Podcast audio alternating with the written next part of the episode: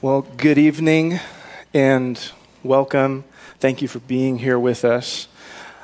Easter morning is a celebration. Hopefully, you're coming back for our celebration with us, and it's meant to be that. It is the victory lap over every power in this world that would seek to bring us down and bring us low. But Good Friday is different.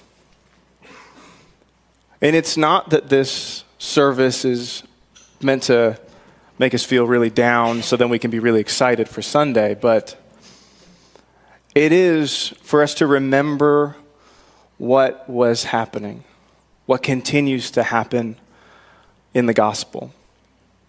And so I'm excited to get into God's word, and Pastor Nathan already read a portion from what uh, I'm going to continue to read from Isaiah 53. Uh, but if you're new and you don't know me, uh, sometimes you might see me on Sunday mornings. I do the announcements. I'm the announcement guy. Uh, but uh, my, my real role uh, is the youth pastor here at Claremont Emmanuel. And one of the gifts that youth pastors get that I found out when I started working here about nine years ago was you get to preach Good Friday.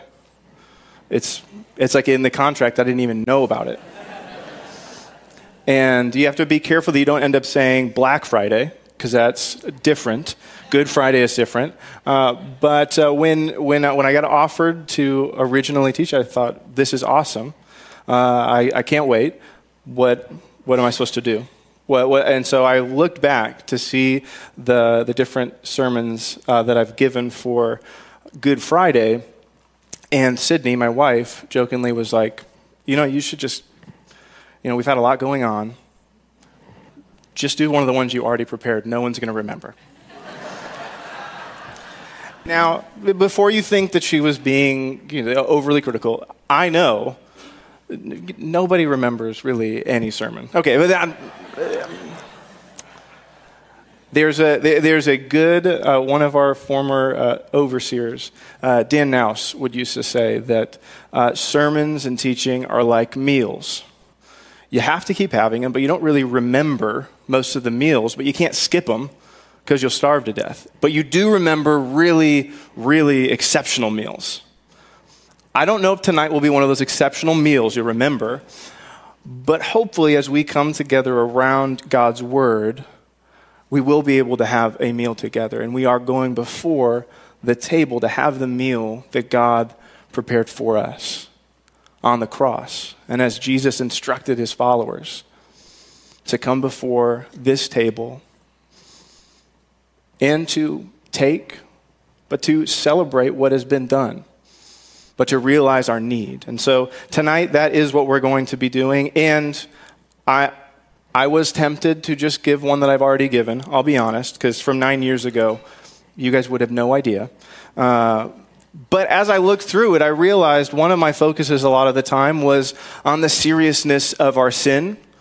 And as Good Friday, we realized that the depth of our sin that required such a sacrifice, that required something so dark. And I know that many of us probably have seen some type of depiction of the crucifixion and have seen how, how awful, awful it was. And that is part of what we need to be thinking every time we go before the table to have Christ's body broken for us and his blood poured out for us.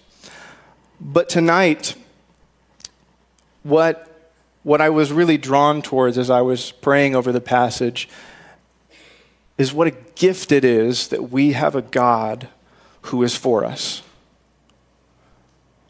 That Good Friday, the death of the, the leader that you would follow would be the end of the story for anything else. But for us, that is the moment that we see God's heart for us. As you follow the Old Testament, you can see God continually with pain and following through suffering to love his people that continue to turn. And you see God's love, but it is it comes together and is made in full at the cross. And so tonight, I'd like you to just read with me or, or listen as I read through the first 10 verses of Isaiah 53. Who has believed our message? And to whom has the arm of the Lord been revealed? He grew up before him like a tender shoot, and like a root out of dry ground. He had no beauty or majesty to attract us to him, nothing in his appearance that we should desire him. He was despised and rejected by mankind. A man of suffering and familiar with pain, like one from whom people hide their faces. He was despised, and we held him in low esteem. Surely he took up our pain and bore our suffering, yet we considered him punished by God, stricken by him, and afflicted but he was pierced for our transgressions. He was crushed for our iniquities. The punishment that brought us peace was on him. And by his wounds we are healed. Like we all, like sheep, have gone astray. Each of us has turned to our own way, and the Lord has laid on him the iniquity of us all. He was oppressed and afflicted, yet he did not open his mouth. He was led like a lamb to the slaughter, and as a sheep before its shearers is silent, so he did not open his mouth. By oppression and judgment he was taken away. Yet who of his generation protested? For he was cut off from the land of the living. For the transgression of my people he was punished. He was assigned a grave with the wicked and with the rich in his death, though he had done no violence nor was any deceit in his mouth. Yet it was the Lord's will to crush him and cause him to suffer. And though the Lord, and though the Lord makes his life an offering for sin, he will see his offspring and prolong his days, and the will of the Lord will prosper in his hand. Please pray with me. Father, we thank you for this word. This word that we can look at in prophecy that was fulfilled in the person of Jesus Christ. And that as we talk, I pray that your Holy Spirit would be a part of what we say, what I say, and what we hear. And that you would guide us tonight to think and to be moved by the cross and what it means for our lives. We pray these things in the name of Christ, who through the cross makes a way for us to pray like I am praying right now. Amen. So, this passage, like I just prayed, is a prophecy written many, many years before Jesus walked the earth. And as we look at the historical documents that we call the Gospels Matthew, Mark, Luke, and John we see the life of Christ and how closely it resembles these words. And as we look at the crucifixion and the road to the cross, we see how Jesus fulfilled these things to be what the Jewish people were looking for the Messiah. That Jesus was not just a prophet, not just a great teacher, not just an interesting man who lived 2,000 years ago, but he was the exact fulfillment of every prophecy in the Old Testament. And in this prophecy, we see you and I. We see where we stand in this, and the spoiler for that is it's not great. We're not really the star of this passage. We're not the likable side character in the story. But we are the ones that are desperately loved. Because it says here that he took up our pain and bore our suffering, yet we considered him punished by God. The punishment that was meant for us was brought upon him. So, how do we get here? How, how does that make sense? Why would, why would there be punishment for you and I? Why would there be punishment for any people? It doesn't seem right. Especially when most of the time, as you maybe leave this room and in the culture and, and listen to how people talk, everyone basically wants to be good. Or maybe everyone inside, ah, there's a good person underneath there, right? But as Christians, we know that that's not the case.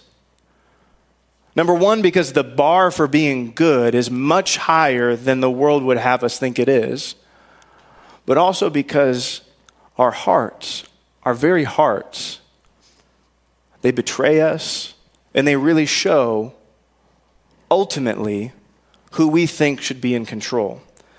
Because it says here in verse 6 We all, like sheep, have gone astray. Each of us has turned to our own way. I know many of you have been in church before, and that phrase, you've heard it. We are all like sheep and have gone astray. And it sounds nice. It actually sounds kind of like sweet. You just kind of think of a sheep wandering off somewhere. At one point, uh, my wife and I were able to visit Ireland, and it's uh, mostly just sheep out there. In, uh, in, in, high school, our church uh, sent a, a, group of people to visit different uh, uh, folks that we supported in other countries, and I got chosen to go to New Zealand. And it sounds really great, and it was, but it was crazy because I was in high school, like serving as a student ambassador to the, the missionary missions board at the church. And I told them, they'd said, hey, we've got to send people around to go visit everybody. And does anybody want to go to New Zealand. And I'm sitting there like, well, obviously I'm not going to get to do that. And then no one raised their hand. And I was like, I don't know if you guys seen Lord of the Rings, but it's a pretty big deal. And that was right at like the height of the movie. So I was like, uh, I'll go for free. Thank you. And they're like, I guess, yeah, we'll send him. I guess we have to send some adults with him. Uh, and I was like, whatever you guys say. Uh, and again, we got there and as you looked out at the country, that again in New Zealand, I, it's I think it's like ten to one sheep to people, and you think as you see the fields and the, the rolling the rolling green hills, ah, oh, it's just the sheep. They're just wandering off. It's just so pretty and it's so nice. But the trick about sheep going astray is that, no offense to sheep, but they're kind of I can't say it in the church, but not the most intelligent, not the most smartest, okay? And so they may get themselves into a little bit of trouble. They go astray. And it's not just that they wander off to another nice green pasture. The problem is, is they'll wander off into danger. They'll wander off a cliff.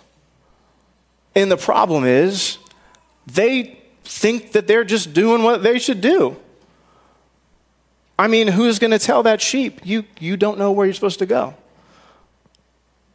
Because the Bible looks at you and I, and, and we have to ask ourselves, where am I at? Am I close to the shepherd? Am I listening to him, or have I gone astray? Now, if you've come to, to Jesus in your life, if you have followed him as your Lord and Savior, you are telling him, You are my shepherd, and I will come near to you. But if you've never taken that step, it means that you are still living your life like you are the leader, that you are the one that's in control. Because the fact is, and this is the part in our hearts that, that the culture and, and the world for, for all time doesn't want to admit is that we all want to be God. We want to be the one in control. We think we have the answers. I don't know if you guys have ever been a child or have talked to a child, but they, they think that they know a lot. Who's ever argued with someone that's like four years old? and who's ever felt like you're going crazy because you can't convince them of something that's like so obvious. Now, don't count the times when it turns out that they're right. That doesn't work for this illustration, okay? Because that does happen. But it's one of those things where you're looking and you're going, what? what is in you that makes you not trust me? I'm, I'm quadruple, I'm 10 times your age. But something in you is telling you, I, I think I got it. I know what's right. I just kind of learned how to put my underwear on backwards.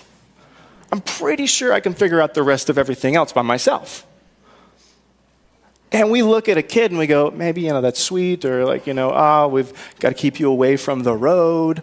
Uh, but often we don't connect that with the reality that that is, that's the core of sin. That's the core. Now, now, sin, we think of sin, we think of darkness, and we think of all of the most evil, heinous things that you can do, which is included. But at its core, sin, the word sin is referring to missing the mark. It's a, it's a term for archers that as they point towards the target and they are off from the target, it's a sin. They are missing the mark.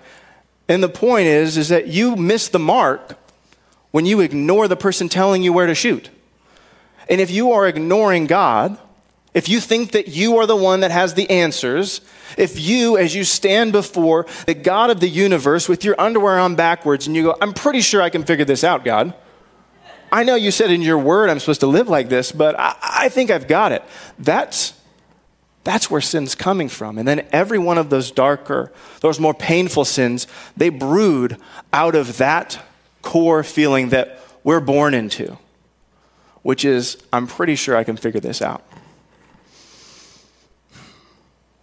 Now, I know that some of you, I'll, I'll, make this illustration really short because many of you guys will go, I can't believe that that pastor plays video games.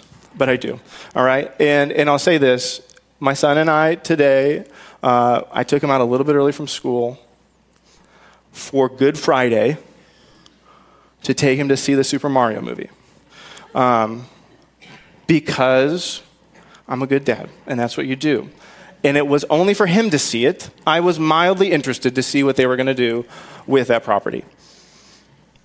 But something in that, in, in, in what draws us to those, any, any type of game, is the idea that there is risk, but ultimately it's low. That as you play as Mario and you jump through the level, and then something happens. You run into a little spinning turtle shell, right?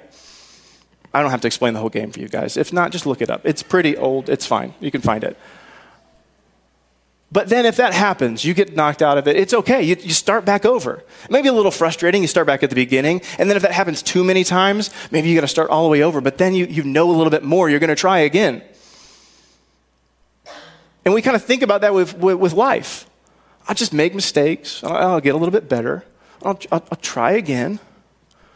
And that happens throughout all of our life. And the thing is, is I don't know about you, but that's a pretty poor method in real life. And I don't mean to make light of it, because the fact is, is when we keep trying and making those mistakes and then trying again, the problem is that it creates pain in our life that when we go astray, it's not only ourselves that gets in danger, but everyone else around us. When I don't figure out my selfishness, in my heart and truly give my life over to Christ, and I bring that into my marriage, I test that thing out. See how far I can get in that first marriage before I get knocked out by three turtle shells. Then you're going to try the second one, right? Well, I got another life. I mean, life is long. I'll try it again. Try it again. That's how most people live their life. And the fact is, is that that right here is what God is saying Christ died for. To break us out of that cycle of just thinking that's what life is. It's hard and it's difficult. And you're in the weeds and you just got to keep trying to find your own way. And he says, no, that, that is what sheep are prone to do, but what God is calling us into. And why the church for 2,000 years has continued to come before the Lord's table and to remind ourselves yearly on Good Friday that we are called to come back to the Savior, come back to God and His truth, is because He knows us. And He doesn't want us to stay like that. He doesn't want you to stay far away, continuing to make your own mistakes. It doesn't mean that life will go perfectly for us, but this is what he is calling us into in that verse. He says, We like sheep have gone astray, each of us has turned, and the Lord has laid on him, on Christ, that iniquity. So then the question is, why does that? Why, why does our being astray create this debt?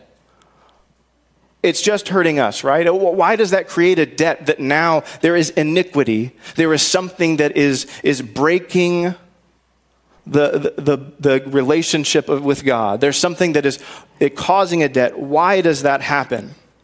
And I think that's where we can see here in, in, verses 5 that he's pierced for these transgressions, crushed for our iniquities. The punishment that brought us peace was on him, the punishment that we deserved.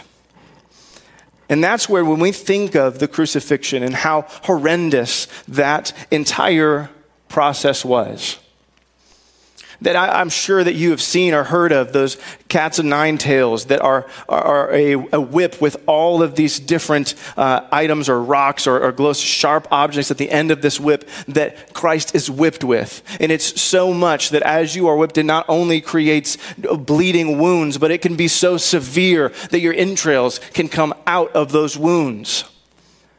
And then being asked to carry the beam of the cross. Why, why, why would God do that? Why would that happen? And that is where we see this debt that he was crushed for our iniquities to give us just the smallest picture of this is what sin does. From the very beginning in Genesis, God tried to instruct Adam and Eve if you don't listen to me, you will die. And what do they do? They don't listen to him, and they're pronounced that now they will die. But not only that, when they don't listen to him, when they say, you know what, God, I think we can figure it out, I think that we know what we're doing, they decide to do that, what ends up happening? They realize their nakedness, and God, in his mercy, sacrifices an animal. And with that animal, he covers them.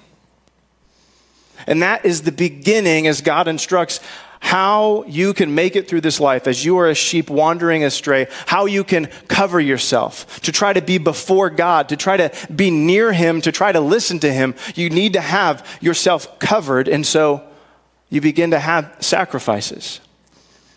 A picture of that covering, saving us from the judgment of God, is in the story of Passover that as the plagues are being called upon Egypt, that, that the people of Israel are instructed, the, the, the Jewish people are instructed that if you want the angel of the Lord to pass over your house, you must sacrifice an animal and place its blood on the doorway of your house, and it will pass over you. Again, showing us that the judgment that we deserve because of the pain our sin and our decisions cost, there needs to be payment for that.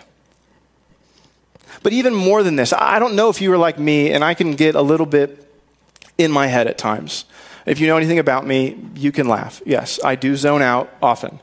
Uh, and the problem is, is often I'll get thinking about something and I'll get wrapped up into that idea. And I don't know if you've ever done this, but sometimes I think of a what if. What if I'd made that like this, this bad decision? What, what if that happened? And then I could get myself down a road where I begin to like realize like my whole life would be ruined because I don't, you maybe you don't worry about this but i always think every time i see a news story or some some big person that is that's failed i always think you you're one bad decision away of your life being over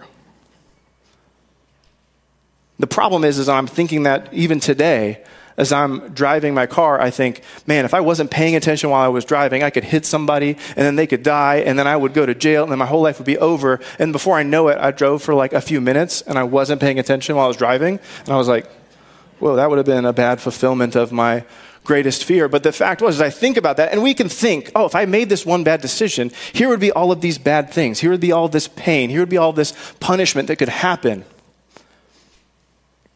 If I talk to that friend at work that's just a friend, but I continue to talk to them too much,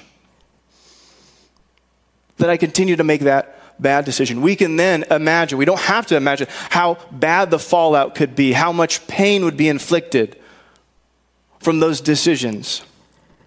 Why would we think it's any different before God? The debt that it creates.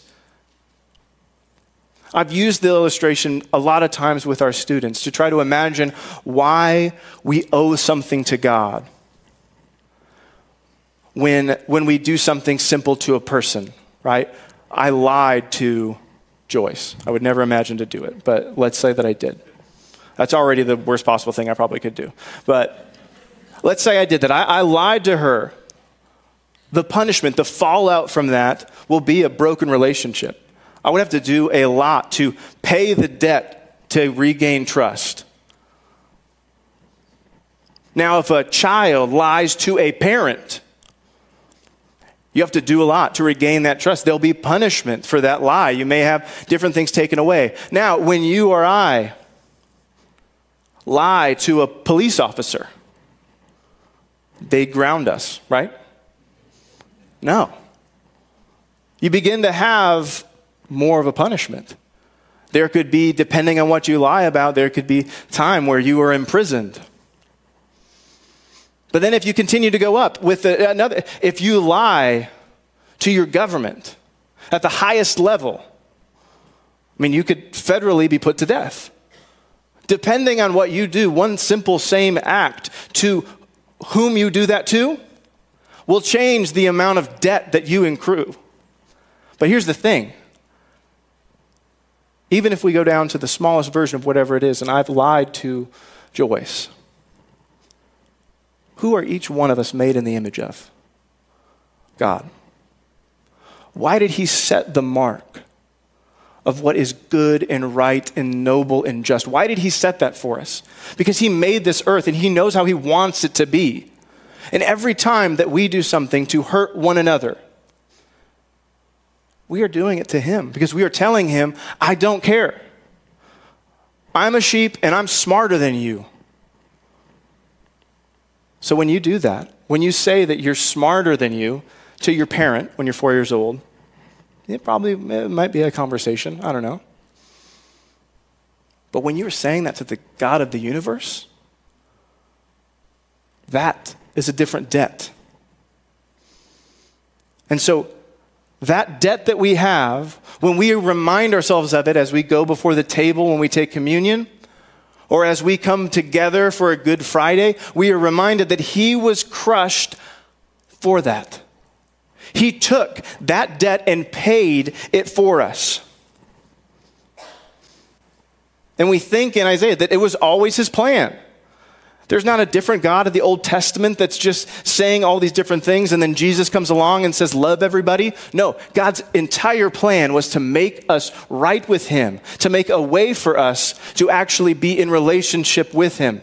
And that on the cross, when Jesus finally cries out his last breath, it is finished, and He dies, then the temple curtains are ripped open no longer is God just dwelling in the Holy of Holies, but his plan has come through that now he is out from the temple. And we find out that on Sunday, when Jesus is resurrected, it's because now we have the opportunity that God dwells in us. That instead of us just simply trying to cover the sins or trying to do better and go, well, last Tuesday I really tried to be great, and this Tuesday I'm being a little bit better, God knows, no, that's, that's not what I'm asking you to do. What I'm asking you to do is realize that I did it all, I paid it all, that it is all finished. Once and for all, Christ has paid the debts, and now we have the opportunity to then have his righteousness placed over us, cleansing us, that now God's Spirit can live in us. And if God's Spirit is living in us, we now can have the strength and the power to live in such a way that we are listening to our shepherd. And so I don't mean to get too far into Easter and how hopeful it is. But because we know that Sunday is coming, that that's what we have to be in.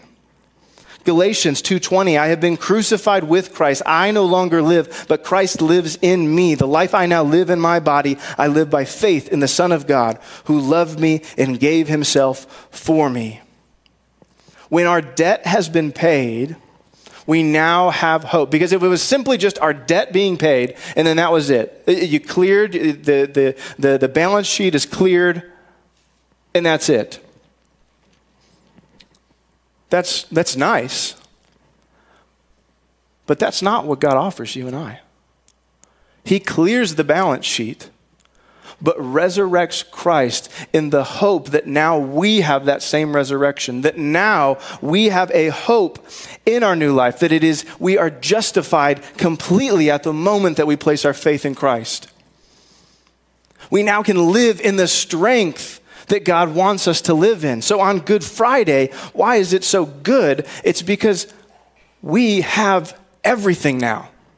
When we come before the table, you are reminded, either uh, if you're part of our church, the first Sunday of the month, every first Sunday, you are reminded everything has been paid for. Anytime that you are still holding on to your sin and holding on to your flesh, you are holding on to a dead body that is nothing, that it's already over with. You're being reminded that it's already paid for, and you are already given the strength to overcome it. Christ died so that we no longer have to fear our physical death. What Adam and Eve were given as a, as a punishment for sin that we carry through Adam, that, that's taken. You don't have to fear death anymore. Not just hope, that, oh man, I hope that I'm good enough. That's what a lot of other religions give you. I hope. I hope that I've done enough good things. I hope I prayed enough times. But the justification in the cross, made real in the resurrection, is that you are completely justified and have full hope in